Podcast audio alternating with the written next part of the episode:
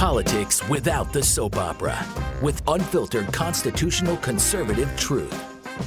The Conservative Review with Daniel Horowitz. And welcome back, fellow American patriots and Minutemen, to the one and only CR podcast. This is your host, Daniel Horowitz, back in the house here on Tuesday. And what is special about today? Well, March 23rd. This was a couple months before the signing of the Declaration of Independence, 1776, the famous speech delivered by Patrick Henry. I know not what course others may take, but as for me, give me liberty or give me death. Very simple. There was no uh, nuance or posturing about process, thumb sucking. He understood the outcome we needed, and he was willing to do what was needed to be done to achieve that outcome.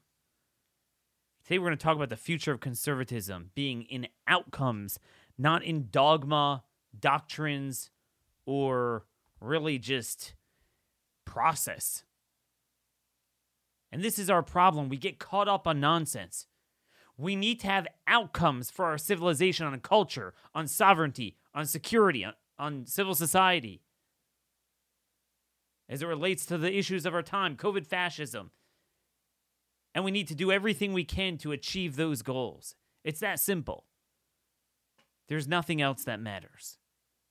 So later today, we are going to have a special guest on, Josh Hammer, to discuss his views of the future of conservatism Meanwhile, we do have a lot of new news items. We have a lot going on in South Dakota, which is great. I love the fact that finally we have conservative focus and pressure on red states not being red up to their fullest potential. There's a lot of that going on throughout the country. Again, some bad news in legislatures, some good news in legislatures. But the point is, this is where it matters. This is where the future of our country will be won or lost. This is why I started Constitution Action Network to focus on our state teams. If you haven't signed up, go to conaction.network, sign up for your state. I'm looking at Ohio, Florida, Arkansas, Idaho, South Dakota now. Obviously, I'm focused on. We'll talk about that if we have some time later. But first, I want to introduce you to today's sponsor because you're going to need something to calm you when you hear what I'm going to tell you. Bonner Private Wine Partnership. Now, folks, I'm not big into drinking, but sometimes at the end of the day, I do need to sip wine to calm me down, as you could tell. Now, obviously, if you're going to drink wine, you may as, well, may as well drink the tastiest and healthiest wine around. Down in Argentina, they make this really dark red wine from Malbec grapes grown at 9,000 feet. They've lab tested these wines and found that they contain up to 10 times the levels of longevity and heart health nutrient called resveratrol. It's powerful stuff, folks. It pops up again and again in studies of longevity, heart health, and brain health. They have 90% less sugar, fewer chemicals, fewer additives. Plus, they're great on barbecue, steak, red meat, and red wine. Doesn't get better than that. It's got notes of blackberry, leather, cherry, and smoke. So if you guys go to conservativewine.com, they are giving you 50% off their best Malbecs. And you'll also get 50% off shipping. Wine makes a great gift as well, even if it's just a gift to yourself. Treat yourself with conservativewine.com today. That's conservativewine.com today. And folks, you're going to need this for your blood pressure. So, we're talking about the 225th anniversary of the Stamp Act. Obviously, the, or 245th, I mean, anniversary of the Stamp Act. And we're also talking about Patrick Henry's speech. Right now, we have a political prisoner in this country. We have Marlena Hackney Pavlos locked up in jail in Lansing, Michigan for opening her business. While we have illegals teeming over the border, not only not getting punished, but having taxpayer ho- uh, hotel stays. Marlena, an immigrant from Poland who escaped communism, is now suffering something worse than she ever suffered under the Soviets, where she had her license taken away, she was thrown in jail. Dirtbag state troopers locked her up. Shame on them. May God punish them. I'm sick of this mindless, blind, back the blue garbage. We back the blue that backs us. I'm sick of dogma and doctrines taken to the absolute. No. These guys are standing down when it comes to violent criminals, especially if they're of a certain ilk. But if it's a white immigrant from Eastern Europe, no, no, no. In our two tier justice system, it means nothing. She is being held for 93 days without bail. As all these people, you know, all these stories you see in New York City on the subways where they punch an elderly person in the face. And it turns out the guy that attacked the Asian yesterday, they caught, as predicted, nine felonies. I'm sure he's going to get released with some bail, if not no bail. Here, Marlena is held without any bail. Then we have Rick Martin. He works for a constitutional law firm, but he himself is not a lawyer. And he was not trying to practice law, he was just trying to serve as her assistant because she didn't understand the language so well. You know, we're always so into accommodating people who are immigrants, illegal immigrants, even for language barriers in court. And this subhuman judge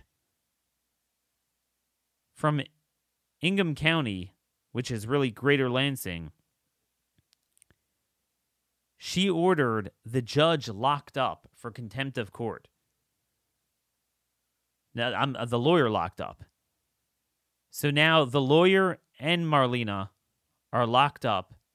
I mean, they're filing a habeas corpus petition, but I don't know what's going to happen with that. Rosemary Aquilina is her name. She is one of the most radical judges in the country. She has a Twitter account that she tweets every day this radical gender bender stuff. She's a nutcase. Mind you, that Marlena is on the West Shore in Allegan County. But rather than being judged in her home county, she was taken to one of the most liberal counties before the most liberal judge in the entire country. That is called persecution. A political prisoner. That's what we have in this country. A tale of two immigrants. This dirtbag judge is an immigrant from Germany, but she's acting like Germany in the 1930s. She has a government job that she'll never lose, but now she has the power to fine and lock up someone who is losing their job from illegal, unconstitutional edicts. And she's saying, We're going to follow the law. You are selfish. You're spreading COVID. When, by the way, every study has shown that bars and restaurants do not spread. CDC data showed when they reopened, nothing more happened. Kansas had a study showing they represented 0.91% of the transmission and not a single death in the state. There's been studies from Switzerland. It's a myth that restaurants are spreading it. And she's meanwhile tweeting all this stuff about pandemics as, as she has plaintiffs and, and defendants coming before her. And then you have Marlena, who's an immigrant who came here for freedom started her own business, shut down. And the courts are persecuting us, and we have nowhere to go in the federal courts for redress when every criminal and illegal alien can get whatever they want. Any transgender this, trans fat that can get whatever they want from the courts. So here we have this woman. When government owes her just compensation under the Fifth Amendment. Instead, she's being fined and locked up. Folks, this is worse than any point under British rule when Patrick Henry gave his speech. Our government has no legitimacy whatsoever. Therefore, we have the right to abolish it. So, certainly, we have the right to pursue our just outcomes peacefully. Certainly with state legislatures. I don't want to hear this sophomoric nonsense, this sophistry of, oh, well, I don't know if we can do this, Daniel. I don't know if it follows the state procedures or, or you know, these rules. We get hung up on that as the other side violates every tenet of individual liberty, natural law, the Declaration, the Constitution. But this is what's happening in Michigan now. I have Kimberly Weigart, the owner of Cracked Egg that we had on from Western Pennsylvania.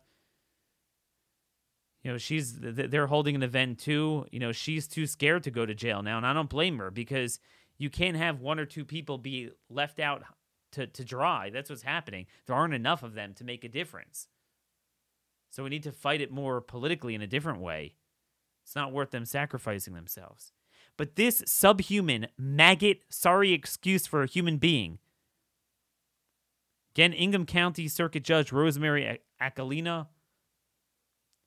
On the same day, oh, she's a big stickler for law. Same day she locked up Marlena with no bail, she let out two repeat violent drug offenders. Again, there is no sense, uh, shred of legitimacy, but she's concerned about the rule of law. Mind you, this this lawyer, or he wasn't really a barred lawyer, but you know what? He knows the Constitution, and he was trying to represent her. Nowhere in the Constitution does it talk about that you need the bar association to represent yourself. He has the right to do that, and I'm sick of this nonsense that somehow you have to have a barred lawyer some private communist organization somehow is codified by law. It makes no sense. That's an unalienable right. You have the right to representation the way you see it. Now, with no one standing up for our rights, you got to take your rights into your own hands. With everyone buying guns and ammo and ammo costing a fortune, don't forget that you need a perfect holster to sit securely so you could properly draw. Also, if you're going out to the range and you're learning how to draw and shoot, a holster where you could draw with ease, but at the on the other hand, it's secure when you certainly don't want it to come out, is exactly what you need. Which is why I recommend We the People holsters, starting at just forty dollars. We the People holsters are custom molded to fit your firearm exactly. They have thousands of options, including an amazing selection of printed holsters they also have some good EDC tactical gun belts. Gun belts are very, very important um, to be secure. Otherwise, the um, the holster won't sit well on you, and your draw will be off. Will won't you won't make time. But anyway, every holster and gun belt comes with a lifetime guarantee. If it doesn't fit perfectly, you could send it back. WeThePeopleHolsters.com slash CR. Also get an additional $10 off with the offer code CR. So go to wethepeopleholsters.com forward slash CR to get the cheapest, best American made holster out there on the market. Now, folks, when we're talking about this sophistry, the excuses, oh, well, they could cut our balls off, but I don't know. It's kind of, I don't know if we can do this. Kristi Noem, governor of South Dakota, was doing that in Tucker. Tucker show, she was saying, Well, I spoke with legal authorities and they're concerned we can't win in court. This is the thing. They don't need, not only do they crown the courts king of humanity, they preemptively don't even sign into law good stuff out of fear of the lawsuits. Yet there's no fear of lawsuits against COVID fascism. But again, there's a lot of important lessons we're learning from South Dakota. We're learning the fact that it's good when you finally have conservatives focused on red states. It's making a difference. She's feeling the heat. She could still sign the bill. It's not too late. But remember, it's not just a problem with her, it's all of them. Republicans have a 32 to 3 majority in that Senate. Yeah, I, I spoke with the bill's sponsor, Rhonda, last night. And, you know, I said, what's up with the 20 to 15 vote? It only passed by five votes. She's like, yeah, these are the Republicans who always vote with the Democrats on everything. They need to be removed. We need to mark them. If you're from South Dakota, join our team. If you're willing to be a team leader, I still don't have one yet from South Dakota. But here's the problem that's another legislature where they only meet for 37 days. They're already adjourned, except for veto overrides. And there's nothing more we could propose. You know what I found out last night? We were pushing this bill, HB 1194. Aaron Aylward, I, I think is his name in the House, who introduced it. It passed the House with a pretty strong support, but not all Republicans. This is one of the nullification bills to knock down any unconstitutional federal edict. Well, the Senate blocked it. Senate rhinos and the Judiciary Committee. I didn't even know about this. Again, I can't keep up on every bill in every legislature, but this is why we need these standing teams. No one even knew about it. Even the state senator I spoke to was like, well, I, th- I thought that bill was going to go through. You know, I mean, it's hard to keep track of all of this. This is why we need these teams to look at the 10 best and worst bills of every session. If they don't introduce it, work with some of these members to get it introduced, draft it for them, and just light a fire under it and start naming names. So finally, these Democrats and all but name only who run as Republicans, we can get them out of office. But also, I mean, there's a need to get legislatures in session more often so we don't have such limited time to fight back. I'm sick of this sophistry of like, oh, I want limited government, so I want a part time legislature. Yeah, but if you have a full time court and a full time health department and the legislatures are only way to fight back, then yeah, I mean, you got you got to fight that. But this is a problem in every red state. We have in Arkansas. Again, if you're in Arkansas looking to join our team, conaction.network, tell us what part of the state you're from. If you're willing to be a team leader, I don't have a team leader from Arkansas yet as well. Governor Asa Hutchinson, he just vetoed a bill, HB 301, I believe, that zeroes out all the COVID fines and penalties on restaurants and businesses. He vetoed it. Red state governor. Now, luckily, that's one of the states where you only need 51% to override, at least under this circumstance. I'm not sure if it's on all bills or might might just be in this case. Well, hopefully by the end of the day, Senator Dan Sullivan, who's leading that fight, will have a solid veto override. But there's more that can be done in that state. It's every every state has the same story if you had this degree of conservative focus on all these legislatures, man, we would have an amazing country. Amazing third of the country, even maybe even half the country. That's what I'm trying to create. But I want to get to our special guest today. Now, before I bring on Josh Hammer, I did want to tell you guys that I am not someone who believes necessarily that the means always justify the ends. But it's like anything in life that you have to take stock of a totality of circumstances where we are in in terms of governance in this country, in terms of our liberties, in terms of society.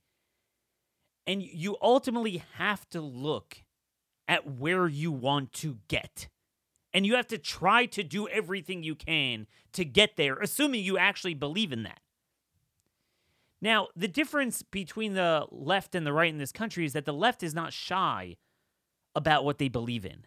They're not diffident about their ideology. In fact, they are fully confident in the morality of their immorality. Our side, when they finally get in power, and we're talking about this, all these state legislatures that they control with trifectas and supermajorities, they get a little gun shy. Well, I don't know if we can do this, Daniel. Well, are, are, are you sure we can get rid of the uh, emergency powers of the government by concurrent resolution? I don't know. And meanwhile, the governor just declared the Fourth Reich, criminalizing our breathing, criminalizing life, liberty, and property. And, and we're sitting and doing thumb sucking. And this has been the Achilles heel of conservatism for a long time where I think, you know, j- just to frame what I'm seeing from a lot of Josh's work, and I want him to discuss this in greater detail, is that what we fail to understand is that conservatism is a guiding strategy, at least, was appropriate when we had a limited government republic. So you want to conserve the old order from the French Revolution. right? You want to conserve it. But what happens when you are dislodged? We are dissidents. We are political prisoners. We don't have control of anything anywhere in society, in politics, in law, nothing. It is all stacked against us. And they are all using a system that is as antithetical to our founding values and our constitutional values that you could possibly imagine. So, if we are going to employ a conservative mindset, so to speak, in terms of our strategies and our process, well, guess what you're going to be conserving? The status quo, which is a living hell. It's not conservatism. You are conserving transgenderism. You're conserving illegal immigration. You're conserving rampant crime. You're conserving rampant executive power. You know, this is what we keep talking about with these legislatures that meet for three minutes and congratulate themselves for being part time limited government legislatures, while the courts and the governors and health departments govern and legislate unilaterally for 365 days a year. And nowhere is this more evident than in the court system. We certainly, everyone saw this, they had a front seat to this during the election battles, post election battles, where for years, for years, the left was able to break election law, violate federalism, overstep the boundaries of their power, and block every single state whenever Republicans work so hard to get majorities in Arizona and Pennsylvania and North Carolina, Wisconsin, Michigan, those type of states, and then they tried to implement basic voter verification, voter integrity uh, rules. Every one of them was bastardized by the courts, and no one had a problem with that. There was no um, sophistry about, oh, well, I don't like the way we're going about doing this. This is a state issue. No. So then what happened was over the years, the Democrats benefited from the fruits of their labor, the fruits of their crime, violating the Constitution. So now it was easier for them to win elections in those states. I mean, Arizona is a great example. Every single thing they tried to do on election law and illegal immigration for the last 15, 20 years got thrown out by the Ninth Circuit. Every single thing. That made the state blue. Now, what are we supposed to do when we want to fight back? You can't take a passive role when they already illegally got all the policies they wanted in the courts. We're finding this everywhere. We're finding this with South Dakota now, where the governor is saying, I'm too scared of what the courts are going to do. So she's taking a passive role and not even passing a bill that is dealing with an issue that is so bedrock, the courts should have no jurisdiction over infringing upon state powers to deal with that issue. But one after another, we're experiencing this one way street, this dead end everywhere. And this is the question we have to ask ourselves. If we get people in governorships, in legislatures, if we get people on various state and federal courts, what are we going to do with that power? Now, look, I don't believe that courts should be the final arbiter, even the predominant arbiter of a broad political question that happens to come before it through one individual case. And I'm going to continue fighting that battle. But at the same time, if we are going to believe that courts are the arbiter, well, you better believe we're going to have our judges steer the outcomes the way we want, the way they have their judges steer the outcome the way they want, especially when all we're doing is merely evacuating ourselves from their anti constitutional jurisprudence. Again, as I always say, you go and kidnap me and lock me up in a house, I'm not going to go and retaliate by burning and robbing and maiming innocent people like the other side does, but I do have the right to break a window and evacuate myself from the predicament you illegally placed me in. And it's a similar thing we're seeing all over the country with big tech and everything. If I am not going to abide by a system where there's 1789 for their businesses and North Korea for ours. So if the courts are going to say that you can't discriminate against anyone for any reason. A mom and pop shop has to bake a cake, a very sentimental item with their own hands for a gay ceremony. When, mind you, they could access that service in a hundred other places within five miles. Well, you better believe we're going to apply that equally to every single big corporation colluding with government, by the way, to box out conservatives from obtaining vital goods and services and basically being able to engage in any modern day speech or commerce, e commerce, anything would be the equivalent of working with government to buy up all the roads and then de- determining that certain people can't use them. We gotta get away from this. Now, there was a term, and I can't even remember all of his articles because he writes so prolifically, but Josh Hammer coined this term I'm, I'm, I'm now obsessed with rank intellectual sophistry. And he's been really fighting against that almost ideology of conservatism and trying to frame anew what is conservatism headed forward. And he's doing this both in terms of a legal framework and also political pieces. Um, as, as you guys well know, Josh is now the opinion editor at Newsweek, which is why there is so much better content there than in the past. He's also a research fellow at the Edmund Burke Foundation. He clerked for Judge Ho on the Fifth Circuit Federal Appeals Court, and he writes articles so many places I can't even keep track. But I do want to talk about his Better Originalism article he co authored with several other authors in the American Mind. Hey, Josh, it's been way too long. Thanks so much for coming back. Daniel, it really has been too long, and we've got to we got to catch up more more generally sometime. But it's great to be back on with you today. Well, we're gonna start that right now, right here, right now. So, you have a piece titled "A Better Originalism." Now, obviously, our side never likes any anything new. By definition, we like keeping the old order. You know, but you had a specific line in there I want to use as a launching point to just give over for people that aren't familiar with some of the terminology and some of these concepts, what you're trying to push for, why, and why it matters. You write, this fixation on procedure ignores the fact that the whole project of the American founding was directed to substantive ends. Take it from there. Yeah, so this really kind of gets to this is a great question, Daniel. It really kind of gets to the crux of everything that I've been working on recently, um, both as uh, on politics and uh, on law, and the two really do kind of relate so closely to one another. It's it's really impossible almost to talk about one without talking about the other. So you know, look, I, I I I I take it back to kind of the founding of the modern quote unquote conservative legal movement. Okay, and we have to talk about the founding of the Federalist Society in 1982, um, which is an organization that I'm a speaker for. Okay, I mean I'm on, I'm on very good terms with the Federalist Society. I don't wish them ill or anything like that.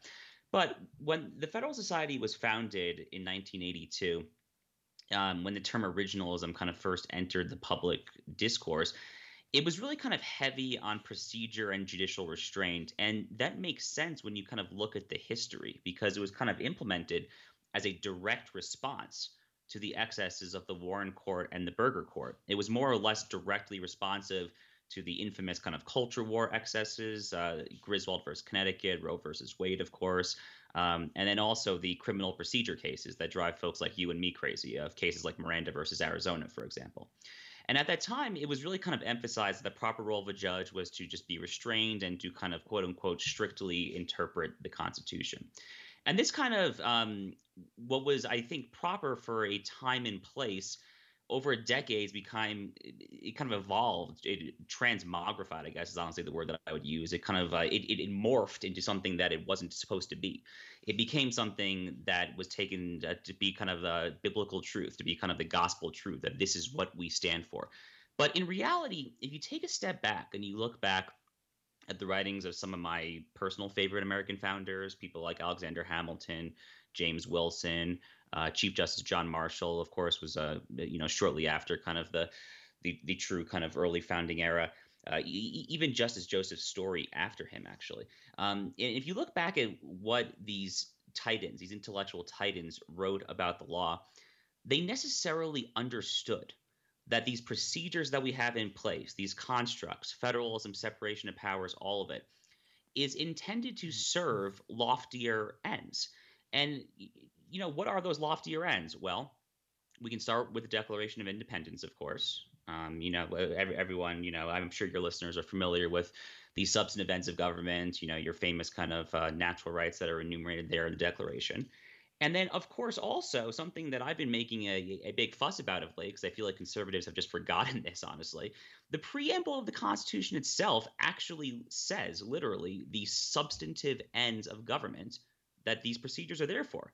So, I'm, I'm, I'm, if you don't mind, I'm going to quickly read the preamble, actually. It says, quote, we, the people of the United States, in order to form a more perfect union, establish justice, ensure d- domestic tranquility, provide for the common defense, promote the general welfare, and secure the blessings of liberty to ourselves and our posterity, do ordain and establish this Constitution for the United States of America. Those are the substantive ends of government that, in, in any kind of well ordered political regime, necessarily must take hierarchical uh, precedence, must be preferred over a truly kind of strictly acontextual morally denuded interpretation of a given procedure. The best example of this, the entire founding, of course, is Abraham Lincoln. This was the Lincoln stance in Abraham Lincoln's debates with Stephen Douglas. Stephen Douglas would make what today we might call a quote unquote strict constructionist argument, right? When he was arguing for uh, you know popular sovereignty in the Western territories, and he purported to be strictly morally neutral on the question of chattel slavery in those territories. Lincoln said, no, no, no, no, no the entire purpose of our regime, the entire purpose of the declaration of the preamble of our substantive values means that, that we cannot be morally neutral as to uh, as to a country that is half free and half slave. This is, of course, his famous House Divided speech. So, I, what I'm trying to do with my work here um, in this joint statement that I co-wrote with some friends at uh, Claremont Institute's American Mind website, and some of my closely related work on developing a theory of jurisprudence that I'm calling uh, common good originalism. What I'm trying to do basically is wake conservatives up to the fact that it is erroneous and mistaken to wholly put aside our substantive pursuits of, of justice, the common good, human flourishing, the traditional kind of conservative goals, going back literally all the way to like Aristotle and the Greeks, honestly. Um, we have too often kind of shelved that in favor of this quote unquote strict constructionist view of jurisprudence. And you know i'm sure i'm sure that we'll get to this but in practice i think that view tends to get you to cases like the bostock case on title VII last term. Um, it, it, it, can lead to all sorts of bad places. And ultimately a, a jurisprudence and a politics for the matter a jurisprudence and a politics that is wholly sapped of any substantive moral value that is all about procedure um, I think is it, it's yep. it, it's fundamentally contrary to human nature. I think because it's like there are certain things that you write I want to challenge a little bit and and really delve into because you know it has the potential to be dangerous if we take it in the wrong direction to too much of an extreme like anything but what really resonated with me is that we're seeing this on a political level as well as on a legal level whether it's you know so called conservatives getting in power in states at a federal level, governorships. And we always seem to be in a predicament where the left just does whatever they want. I mean, they have one rule. They win, we lose. And that's that's mm-hmm. what they pursue with with a great degree of consistency. Everyone thinks they're very inconsistent. There's a lot of hypocrisy, but only if you view it in terms of comparing one issue to another. If you view it in terms of they have a broader moral order in their mind and they pursue it very consistently. So that moral order might mean that a murderer is not really a murderer, so he gets let out. But if you don't wear a mask, you are a murderer, and we're going to go after you. And we're going to, you know, we're just talking about Marlena in Michigan being held without bail for opening a business at a time when there's almost nobody alive who's not let out often with without having to post any bail or low bail. And that's hypocrisy, but not really because that's their moral order, immoral order. And then when it comes to our side, they get very gun shy. So it's like, well, I don't know if we can do this. Let me give you a classic example, and I want to see if you if this fits into your philosophy or if it's something else. I want to use specific examples so we don't talk over people with with broad terms. So yep. one of the things I'm dealing with is that classic example is the mask mandate. It, it is it shocks the consciousness. I mean, if we were talking a year ago, 13 months ago, we could have never imagined that government could criminalize our negative state of being, the definition of individual liberty according to Blackstone. Um, just walking in locomotion, you're breathing. No, uh, no, you can't do that unless you take an affirmative action against your personage, right? That then in an era where everything is a fundamental right, except for what actually is, government could do that all the time, every place. Three year old kids, seven hours a day. You know, not even limited to a time or a place, everywhere, indefinitely in most parts of the country. Um, so you have this insanity that comes about. So we're like, well, that whole thing should have never gotten off the ground, but we need to rectify that because that created a culture in society now where you literally cannot obtain goods and services by breathing freely. So even in a state where the governor doesn't have a mandate or takes it off, everyone's mandating it. And there's a bill I'm pushing in Tennessee that would simply apply anti-discrimination law that we apply in, mu- in other circumstances that are much more either expensive or cumbersome or officious and meddlesome and just say just don't deny service to someone for not wearing a mask or a medical device. And everyone's like oh my god you're regulating businesses. I'm like well what, what are you talking about? We regulated the hell out of businesses for the the the most severe and protracted period in in our history and no one seemed to have an issue with that. So at some point, you got to even up the score. In other words, isn't that true on a legal level what you're saying that you can't have the other side spending 70 years using the judiciary as a tool to get their outcomes and then when it come cases come before us we're completely neutral in terms of outcomes? Is that kind of what, what you're driving at? Yeah it, it, that's exactly what i'm driving at daniel. Um, you know there's there's a lot of debate on the American right, at least since Trump was elected, as to whether "quote unquote" liberalism has failed. Right? Patrick Deneen of Notre Dame famously wrote a book on this in 2018. And when when people on the right use the term liberalism in that respect, they don't mean progressivism. Obviously, they're talking about kind of enlightenment liberalism.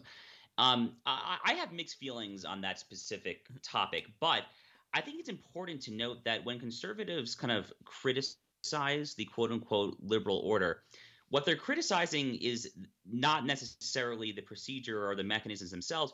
They're criticizing the fact that we don't share anything in common anymore, nothing whatsoever. Yes.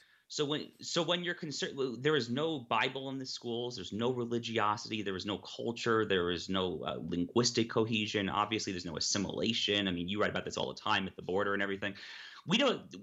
In so many respects, we're not even a nation anymore. We're not a cohesive polity. So when you're at that juncture, does it really kind of necessarily um, is it or should it be the be all end all of your mm-hmm. politics to attempt to just quote unquote conserve something that no longer exists? Um, that's kind of as you teased at the outset. I think you accurately teased it. That's kind of the that's kind of the nature of where we on the American right, I think, are. Uh, it's a, it's a fairly dire situation, obviously. So you know, amidst that backdrop, um, where, where the left, at least since the New Deal era, since the 1930s, has been overtly, expressly, and unapologetically outcome oriented in, in their in their jurisprudence, um, in their approach to politics in general. Does it make sense for conservatives to always show up with one hand tied behind their back, or does it make at least a little more sense? to conceive of a legitimate way to at least put a very mild thumb on the scale in favor of trying to restore the substantive values of the regime in the first place. Um, and if you want to kind of get down to like the nuts and bolts of it, that's actually really kind of all I'm proposing. So just to give you like a good like a quick example, there are any number of kind of you know provisions in the Constitution that are pretty unambiguous, right? I mean, if we're if we're looking at the original meaning, it's it's fairly obvious. Um, there's really not a whole lot that you can do with it what I'm talking about is really only where there's kind of an ambiguous provision where you know a reasonable interpreter could go one of multiple ways. Then that's where I'm saying that it is appropriate to look to the purpose of government, to look to the purpose of our regime as expressed in the Declaration and the preamble, to put a very mild thumb on the scale. It's a fairly mild proposal, honestly, actually, if you kind of get down to the mechanics and the nuts and bolts of it. Um, because I do agree with you, Daniel. I do agree with you. I, I'm not a means always justify the ends kind of guy. Um, that's not my stance. Um, I, I, I kind of call that conservative nihilism, and that's that's that's not my stance. on the contrary, I think kind of what I'm advocating, you know, Hamilton, Marshall, Lincoln, et cetera, is kind of just our actual inheritance. It's kind of like the old kind of Blackstone view of English common law that we're just kind of in, inheriting. Um, but I do agree with you, Daniel. I mean, whether where the left is this overtly outcome oriented, where they have are, are totally, totally, totally not afraid to pull to, to they won't pull any punches whatsoever in reaching their outcome, no matter how destructive of the social fabric it is, no matter how ludicrous it is as a matter of legal interpretation. Doesn't it make sense, at least for us to put a slight thumb on the scale where a where it can go one of multiple ways? I mean, surely that has to be the situation given the state of the country in the year 2021. I think. So I wanted to get before I talk about some of the pitfalls and how to prevent them, you know, this from from swinging in the uh, other direction. I want to talk about COVID. Um, and what I find astounding, this came in the backdrop of a period of time that we witnessed where literally the courts ruled over everything. Everything a state, the political branches wanted, wanted to do, they said it's unconstitutional. And, and, and, you know, we, we had just gotten through before the virus with the previous border wave where literally, I mean, there was nothing Trump was able to do to secure the border. Mm-hmm. Uh, everyone had a right to um, come into the country. They had a cause of action. They had standing in court. They even got standing either through themselves or through third party NGOs to sue Trump's foreign policy, you know, agreements he made with um, other sovereign nations, uh, obviously the triangle, the Northern Triangle countries and Mexico, about asylum policies. That was able to be brought to court. They were able to put injunctions on it. Everyone has a right. Every criminal, you know, they have standing. They anything they want to do.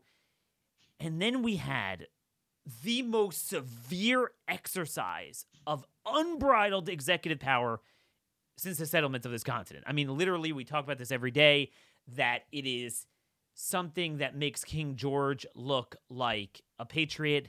Um, he never did any of this stuff. It was really very limited what he did. Now the founders smartly saw that they they realized you have to fight back while you can nip the shoots of arbitrary power in the bud is what what um, Adam said, and that was really Patrick Henry's "Give Me Liberty or Give Me Death" speech that we're celebrating today, 245th anniversary. Um, he talked about that point because he was responding to people who are like, "Why are you picking a fight with such a powerful nation? You're unlikely to win. Is it really that bad? You know, a couple pence attacks for tea." Um, and and that was that was the point. They said, "Well, yeah, you know, you'll wait until it's bad and then you can no longer fight back which is how i really feel we are today that it's t- so severe we don't have any power we don't even have any ability to fight back um, even through political means much less through the means that i think our founders had in mind uh, under this situation. So what i'm trying to figure out is we had i mean you know we always say you're violating my rights conversationally but you know it's not really Eh, very rarely did government really violate your rights historically in America. In this case, it was like, oh my gosh, your body, your breath, the breath of your two year old. Um, you know, obviously all the property rights, stay at home orders, no need to, to pro- provide evidentiary standards, no need to show your work, no balancing interest test, nothing, no time limit just COVID, a noun, a verb, and a command in a sentence, and you could do anything you want to a human being. That is what we've learned. And shockingly, we have nowhere to go in the courts. Like, and this really is very individualized. It's very, I mean, look, I, I want to breathe. I want to be able to walk around. I want to be, be able to open my business. No Fifth Amendment takings clause uh, cases. Nothing. I'm not finding anything. Is this a symptom of what you're talking about? This kind of restraint that we're seeing from some of the these conservative judges, uh, where they just like, look, you know, the state could kind of do what they want, and uh, there's nothing we can do about that.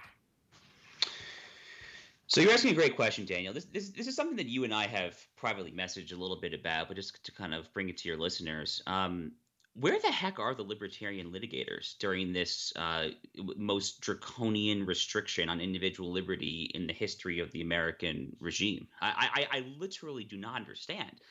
I mean, where is Cato? Where is the Pacific Legal Foundation? Where is the Institute for Justice? Where, there are so there there are many reasons for this, but for lots of kind of institutional reasons, for reasons of kind of like cocktail party circuit, all that stuff, there's a lot more kind of institutional money on the American right for kind of uh, more libertarian leaning causes than kind of more socially or, or religiously or morally, you know, traditionally yeah. conservative causes. So, given how well funded these libertarian shops are, I, I, for the life of me, cannot make sense as to what you're saying, Daniel, as to why there has been a single takings clause case. It, it, it's it, it's remarkable. And you know, I I I come back. Um, Jesse Merriam, who is really fabulous, actually. Um, he's a professor, I, I, think, at Patrick Henry College, actually, which is fitting yeah. given what we were talking about about Patrick Henry. Um, he had a really nice short piece uh, at the same website we were talking about, at Claremont Institute's American Mind website, a couple weeks ago, talking about um, how you know the ACL, the ACLU, as you and I both know, Daniel, just went to war against the Trump administration on issue after issue on the on the quote unquote travel ban, um, you know, on, on sanctuary cities, DACA removal, uh, everything, right? The ACLU just went to war on case after case after case, and um, our people are just totally silent. And one reason that uh, that Jesse thinks is the case, and one that I I I certainly think is the case, and I suspect you're probably sympathetic to this, is that a lot of these kind of um, libertarian centric kind of legal shops are so disproportionately focused on nerdy, obscure, non civilizational issues that just frankly don't matter that much in the grand scheme of things. So just to take like one example here, um, you know, uh, the Institute for Justice, which to be clear does a lot of good work. Okay, like I I, I have friends there. I, I I think very highly of some of their work, but like they are so obsessed with um, with occupational licensing reform and this notion that you know uh, that that you have a Fourteenth Amendment right uh, to like braid someone's hair without having to get a license. That may or may not be good constitutional law. Okay, I see arguments on, on both sides of that particular example, for example, but does that issue come close to being as important as what we're seeing with the COVID fascism stuff, with the takings, with with your right to not have a diaper on your face to breathe. So I I think there's, there's kind of like an ethos that people have gotten yep. so obsessed. I, qualified immunity in, in, the policing context is a perfect example of this too.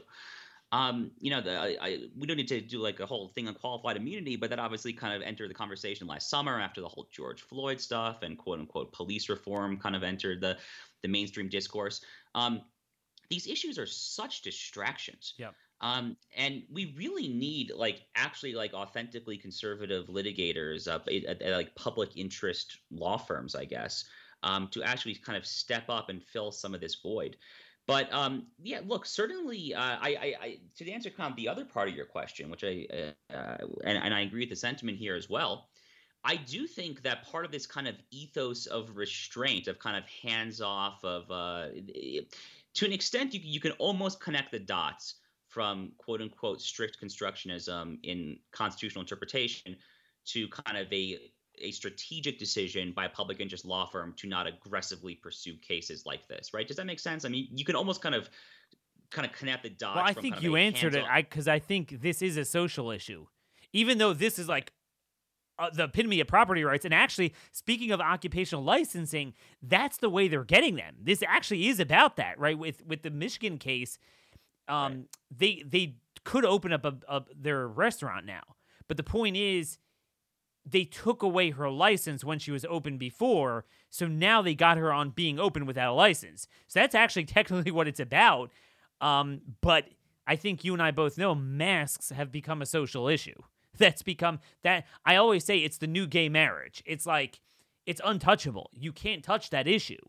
So even though it's technically it should be the bread and butter of individual liberty for libertarians, I mean, especially if you're into the Ninth Amendment stuff, right? You know that it's certainly there. Um, but and and, look, you know, I, my view is that Jacob Howard, um, he was the guy who really wrote the, a chunk of the Fourteenth Amendment in the 1860s. Senate Judiciary Committee chairman from Ohio. He he defined a fundamental right as lying at the basis of all society and without which a people cannot exist except as slaves subject to a despotism. And I really do believe that if you cannot walk anywhere without covering your nose and your mouth, to me, that really is like that because, you know, a lot of guys are saying, "Well, Daniel, where where is it in the Constitution?" Well, I don't know. What if government said you have to walk around buck naked? You know, where where is that in the Constitution that you have a right? You know, maybe maybe this is where we, you and I often would apply the doctrine of it's a tyrannical law, it's a stupid law, but nonetheless, it is you know something that's dealt with locally in the political process. But I would say you reach a point with certain things that it is natural law. There, it is natural law already, and and I would say that here too.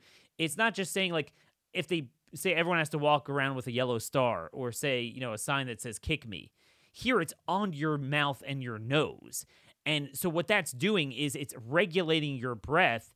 Um, you know, obviously, we all agree government can't do every positive action to you, certainly.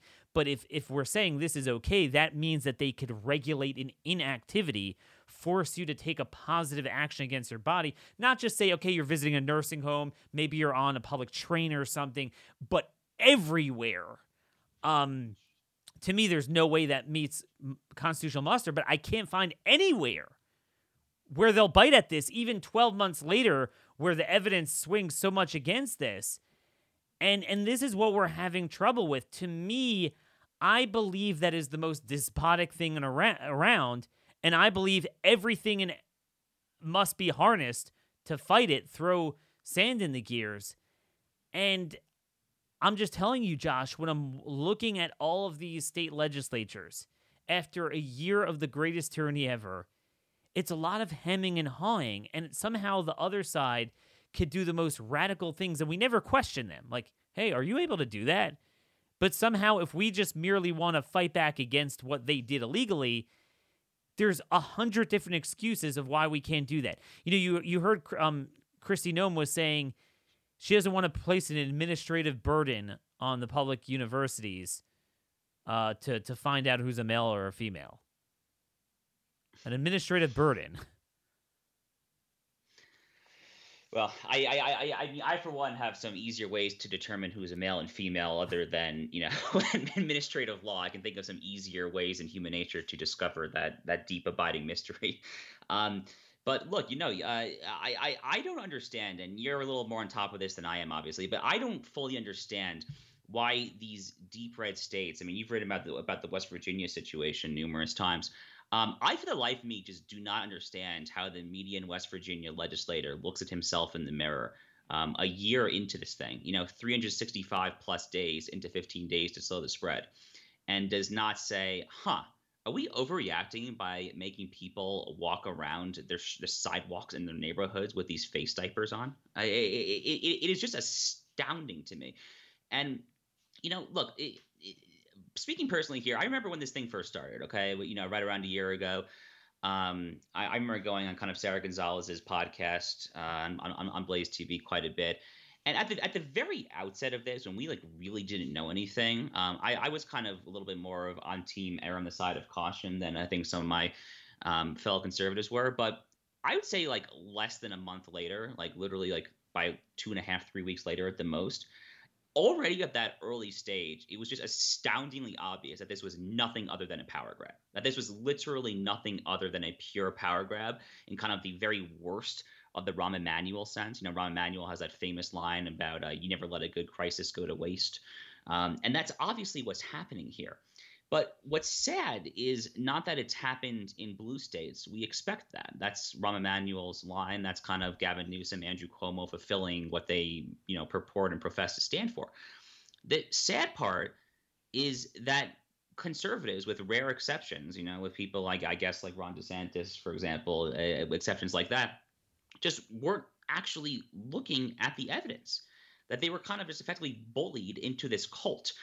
And you know i i have never thought of being a conservative as being cult like i have never thought of myself as being part of like a cult like movement where i can just kind of like get shepherded and be told to believe things that that i don't that i don't believe. No. The the entire point of, of, of what it means to be a conservative as i as i understand it to get us back to like first principles here is what I would call epistemological humility. And what that means is that we are humble about that which we do not know. That was the exact same reason that I was kind of team err on the side of caution at the outset. And that was the exact same reason that I was team, you know, mask skepticism a month later. because at the outset we knew nothing, and then very quickly it became obvious that this virus was not nearly as deadly as we thought it was, that politicians were overreacting. So I think just in general, and we see this both in law and in jurisprudence. Actually, it's a kind of a nice way to, to connect the dots here. In general, we see people on the right of center who have just I think forsaken this notion of epistemological humility about being humble about which that which you know and that which you do not know. And in, instead of that, they've elevated kind of rigid dogma and they're and, and kind of an inflexibility about changing their minds, about adapting to new circumstances, adapting to new evidence, new data, et cetera. Um, I don't think that's particularly conservative uh, if as a matter of the nomenclature, as a matter of what the word actually means. And certainly in the context of COVID lockdowns and the mask and everything, it has been deeply destructive, obviously, um, to uh, to the American polity, to the American people. I mean, I, Daniel, I, I I genuinely do not know if the founding fathers would have fought a, a, a war. I, I, literally cannot tell you that I'm convinced they would have fought a, a revolutionary war if they had known that you know 230 240 years later that this is what the republic would look like that people would just docilely submit like this. I i i would be lying to you if i were confident that they would have done that. It, it, it yep. really is quite sad. It, it, it is truly shocking and we're almost out of time but i want to get to the 800 pound gorilla in the room here.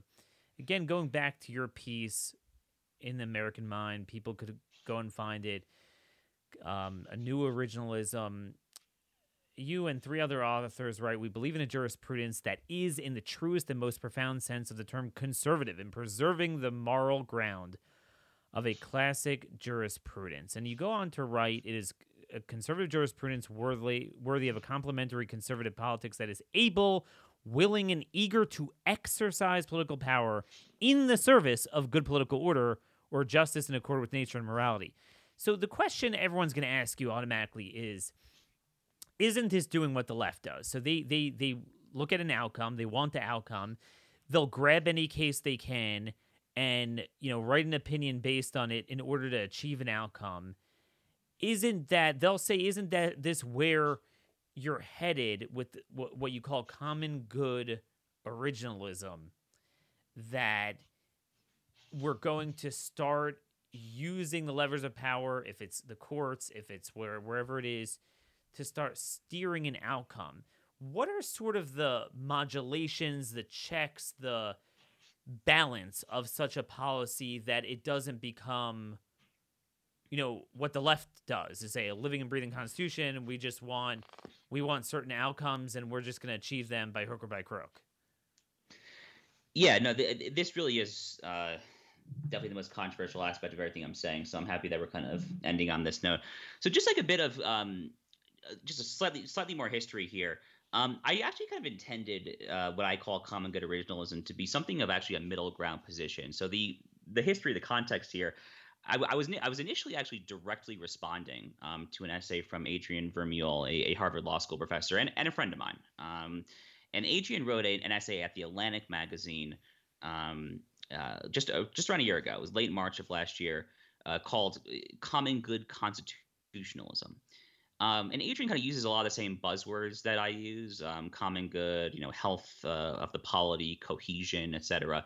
But he disparages originalism and instead identifies himself as as a, as basically being a right wing living constitutionalist. Um, he, he's an, he's a great admirer of Ronald Dworkin, who is kind of the uh, intellectual godfather of liberal living constitutionalism. So he basically would take that and then just imbue uh, his own values. Um, I don't think that's misquoting his position. He's pretty uh, express and explicit about that.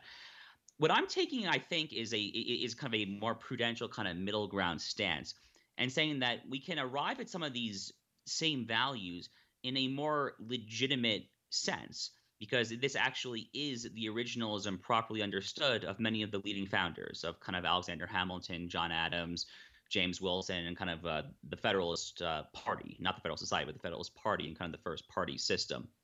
Um, so that's kind of um, that's kind of my claim here. Now, the the way this connects back to the politics, because you know one theme that we've seen in this conversation is how much they connect with one another here um, is that it kind of gets us back to what I was saying earlier about how the country is just being run over roughshod by 50, 60, 70 years now of not just progressive law, but progressive politics. And you know, look, Daniel, I, I, I highly value individual liberty. Okay, um, you know, I, I, I, you know, I, you and I were, I, am Jewish, you're Jewish. I mean, I would never want to live in a totalitarian country, for God's sake. I, I, I look at the Chinese regime, and I wince, and, I, I, I, am angered by what I see them doing as far as constant surveillance, to say nothing, of course, of the genocide in Xinjiang and all their various other atrocities.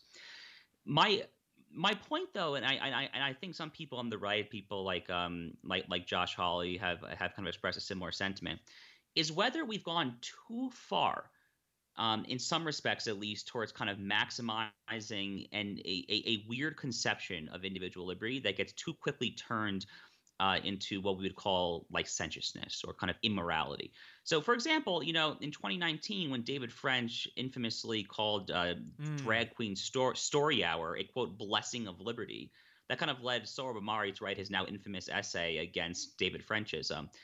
That's a good example of that, right? When we let liberty become such a unique end unto itself, we forget everything mm-hmm. else we stand yep. for.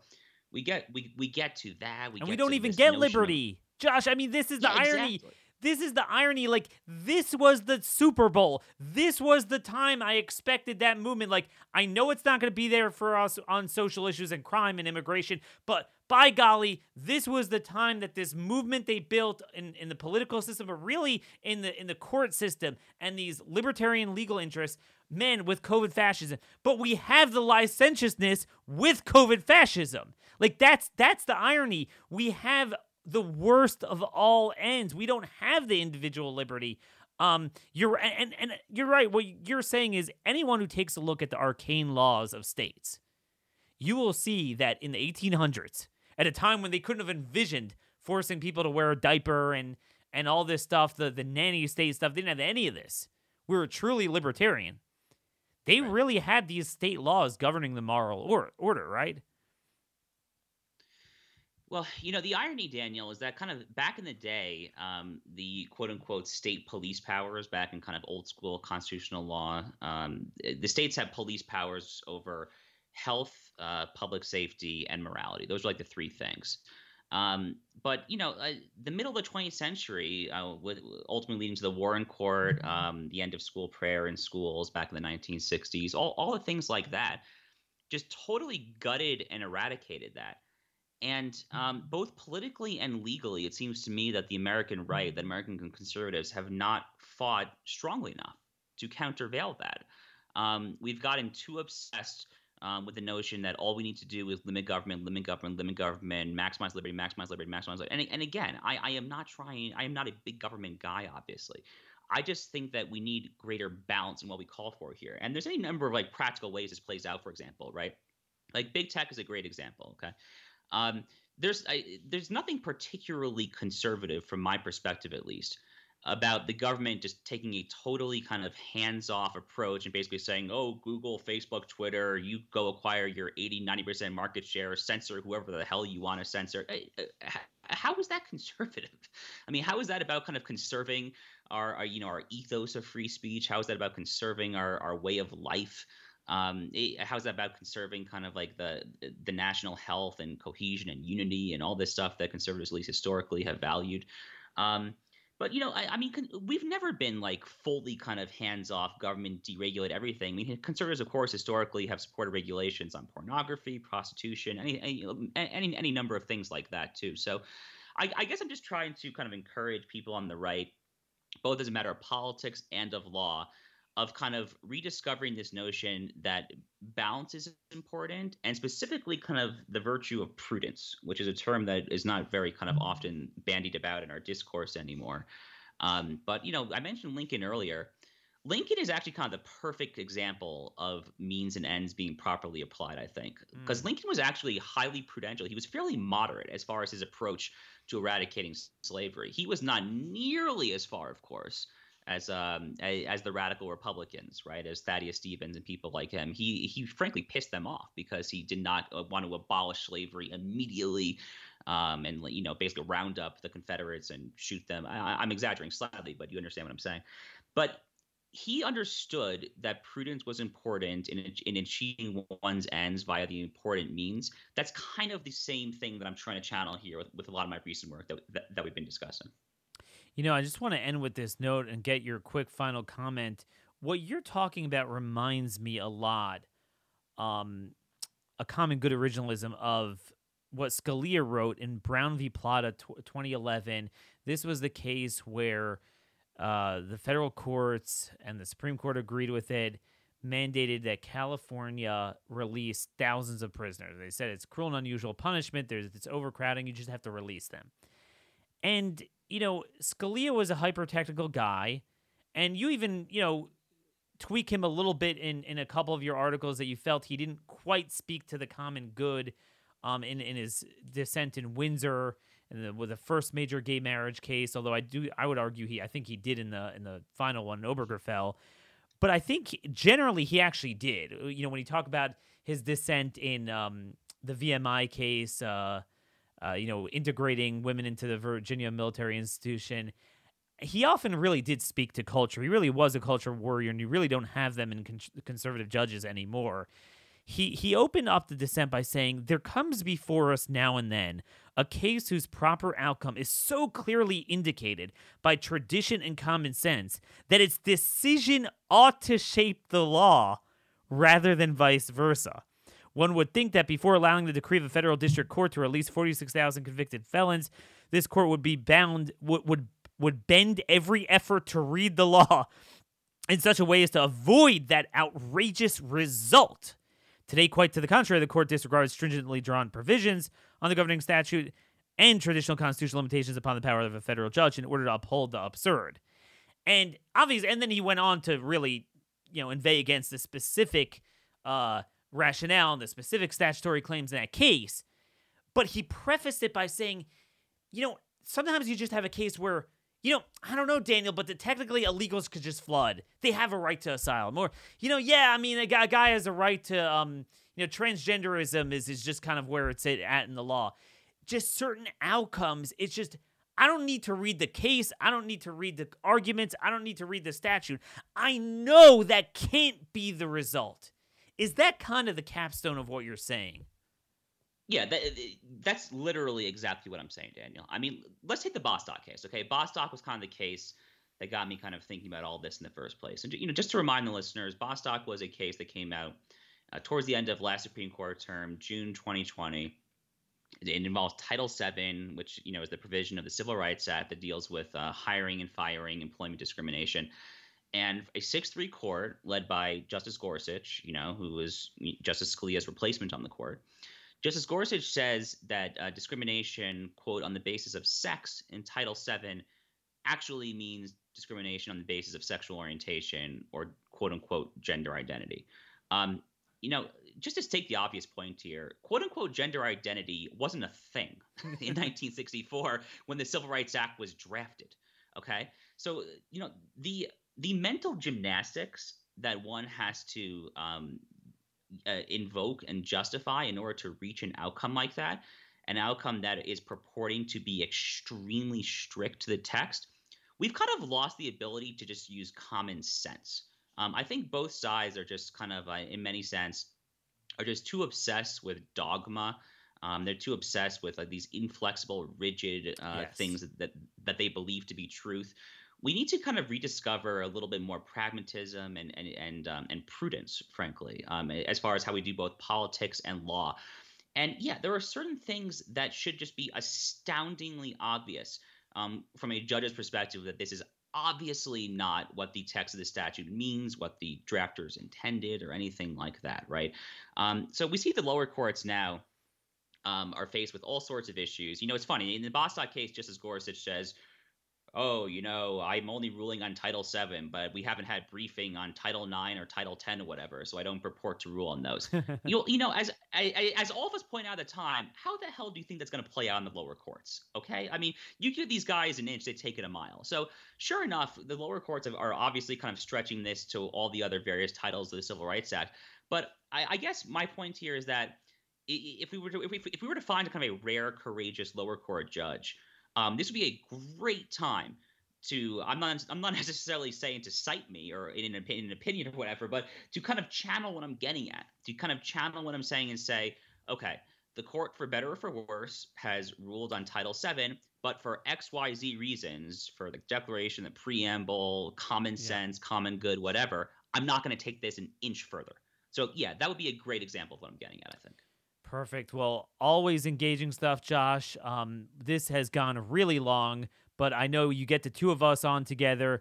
Uh, we can't stop talking. So much good content, folks. We are way out of time, so we're going to have to end it here. There's a lot going on. The Boulder shooter turns out this guy was an ISIS sympathizer, which is why we haven't heard about it. Uh, again, talking about talking about a two-tier justice system. We'll have more on that tomorrow, folks. Sign up for ConAction.network as always. Uh, we're creating more teams. Till tomorrow, same time, same place. Thank you for listening. God bless you all.